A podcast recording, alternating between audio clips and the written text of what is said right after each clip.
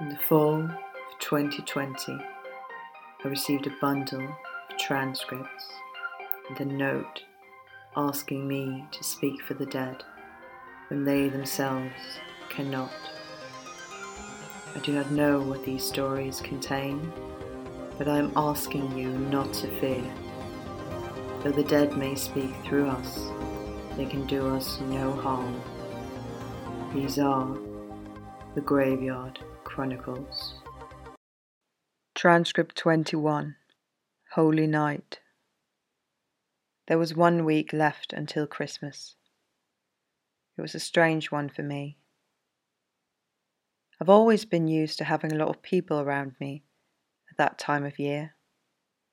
My siblings, my mum, my mum's boyfriend, cousins, uncles, aunts, we usually have a big party with lots of food and presents and crackers.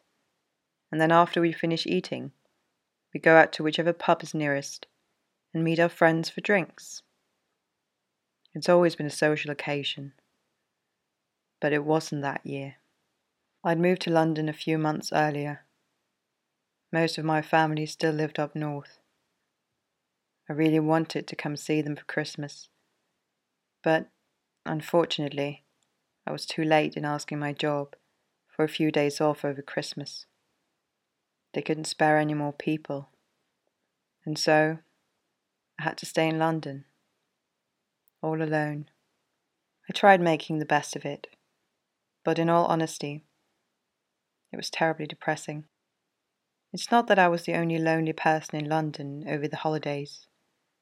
I think a lot of Londoners are lonely at that time of year. We just never talked to each other about it. I finished work late that day. It was way past dinner time, and I was starving, but somehow I didn't feel like going home. It would be too empty in that apartment, all by myself, knowing I had to spend the next week there in complete solitude. So instead, I bought a toasty and a to go coffee and then I went for a walk around the city. In general, London is quite noisy. I suppose all big cities are. But if you're lucky, you can find these quiet little side streets where it seems like time suddenly stands still. I managed to find one of those that day. It was brightly lit up by the street lamps, a narrow street that led down to a church. I wasn't sure I'd seen it before. But then again, there are plenty of churches in London, and I hardly know all of them. I threw the remains of my dinner in a bin, then began walking towards the church, not thinking of much, when a sound startled me. I jumped, spilling coffee all over myself. It was only a dog, leaning out of a car window, barking at me. I breathed out a sigh of relief, but the dog didn't stop barking. Instead, it was as if it barked even more ferociously after I noticed it. I felt, it sounds crazy, but I felt like it was trying to tell me something. It was the way that it looked at me so intensely while it barked on and on, probably driving half the neighborhood mad. I cast the thought aside and went on down the street. Around the church, little lights hidden on the pathways and on the grass lit up the building, giving it an otherworldly air. Is that why they light up churches at night? I suppose it might be. Suddenly, I felt an urge to go inside. God's house is supposed to be open to everyone, isn't it? Especially the lonely. Inside, the light was warm and welcoming. About a dozen candles or so had been lighted by the altar, orange flames dancing playfully while the candle wax dripped onto the floor. I sat down on one of the pews and tried to remember what to do in churches. There would clearly be no sermon tonight. Maybe there would be a midnight mass. Nonetheless, I was either too early or too late to participate in anything social. So, I decided that the right thing to do would be to pray, or at least look like I was praying. I put my hands together and glanced up at the altar. It was strange how quiet it was there, so different from the bustling, busy life outside. Couldn't quite decide whether I found it eerie or comforting. I began praying quietly. Almighty God, we bless you for uh, life and for your um, everlasting mercy and the grace we have receive. The grace we receive.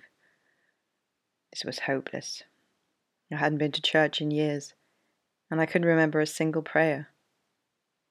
What was I even doing there anyway? I got up from the pews and began walking towards the door. A clanging noise, like something metal hitting a hard floor, reverberated through the church. I turned around quickly. There was no one around. Hello? I called out. Is anyone here?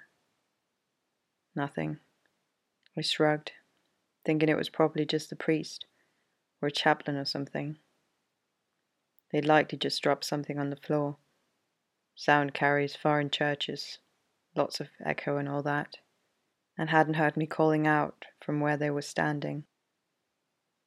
I was about to put my hand on the door leading outside when I noticed something on my fingers. They were tainted red. I examined my hands, but there were no scratches or wounds at all. I must have brushed against something wet. I looked at my fingers closely. It wasn't paint. Someone must have been hurt here. I made a quick decision, probably a bad one. I turned back and walked towards the altar, calling out, Is anyone here? I think someone might be hurt.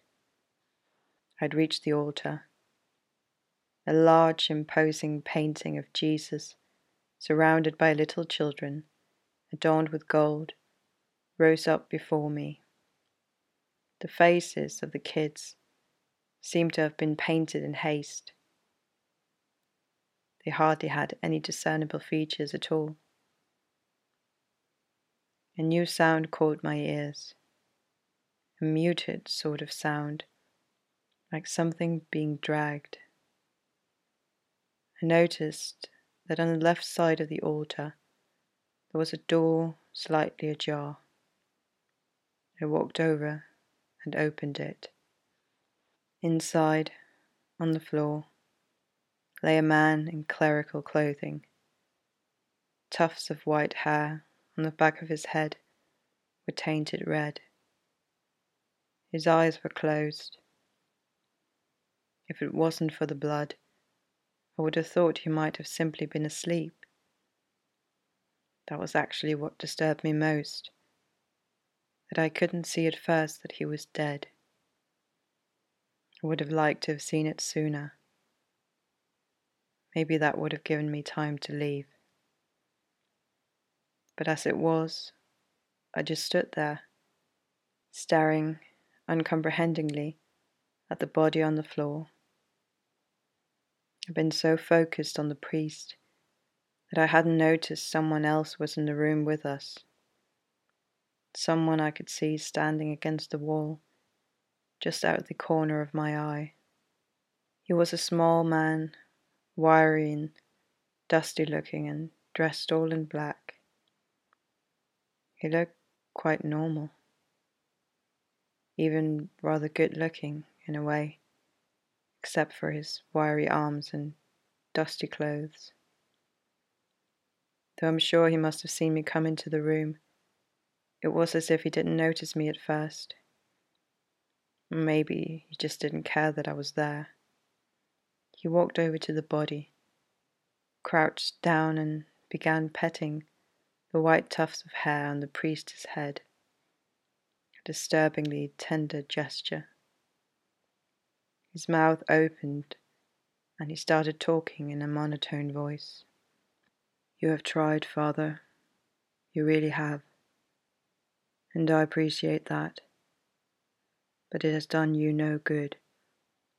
Remember Matthew's words. Not everyone who says to me, Lord, Lord, will enter the kingdom of heaven. You have cried out for him, but he won't listen. You have made yourself a man of God, all for nothing. I'd frozen on the spot. I didn't want to draw any unnecessary attention to myself. But it was inevitable that sooner or later the man petting the priest's hair would turn to me. And just as I had thought, he removed his eyes from the dead man and looked straight into mine. A strange gleam appeared in them. Mother, he said, surprised and almost joyfully. I didn't know if it was best to confirm or deny this crazy assumption so I just smiled at him. He rushed over and embraced me, repeating over and over again, Mother, Mother, how long it's been. My eyes darted across the room, desperately looking for any means of escape, something to use as a weapon, or a window or another door to escape through. And there were all these things I just couldn't get to them. I was held tightly by this disturbed, lonely man who thought that I was his mother. Suddenly, I felt his body stiffen. He put his hands on my arms, holding a little too tight, and leaned back so that he could look at me. Don't you know that a child left to himself brings shame to his mother? Are you not a woman of God? I wanted to find a way to distract him. Something, anything. But my mind was a blank. I didn't even rightly know what to say to ease his crazed mind. I am, was all I said. It had been the wrong thing to say. His face contorted in anger there were no longer any beautiful features to find in it. You are a liar, mother. No woman of God could leave her son. You left me. He looked back on the priest. He left me. I was all alone. But but it doesn't have to be this way. You you don't have to be alone. I'm here now. See, I'm, I'm here. My whole body was shaking. I felt like I was going to throw up. I never knew fear could do that to you. The man moved his hands and put them on either side of my throat. He looked calmer now, more composed. He stroked my neck gently. It's too late. I have sinned. I am beyond salvation. I might as well finish the job. And then he tightened his grip on my throat. I felt the air being forced out of me. No, please stop. I'm. I'm not your mother. Liar! He thundered and squeezed tighter. Then he started crying as he was choking the life out of me, and I felt my legs give way. My murderer began to cry, pitifully, pathetically. You can't even recognize your own son.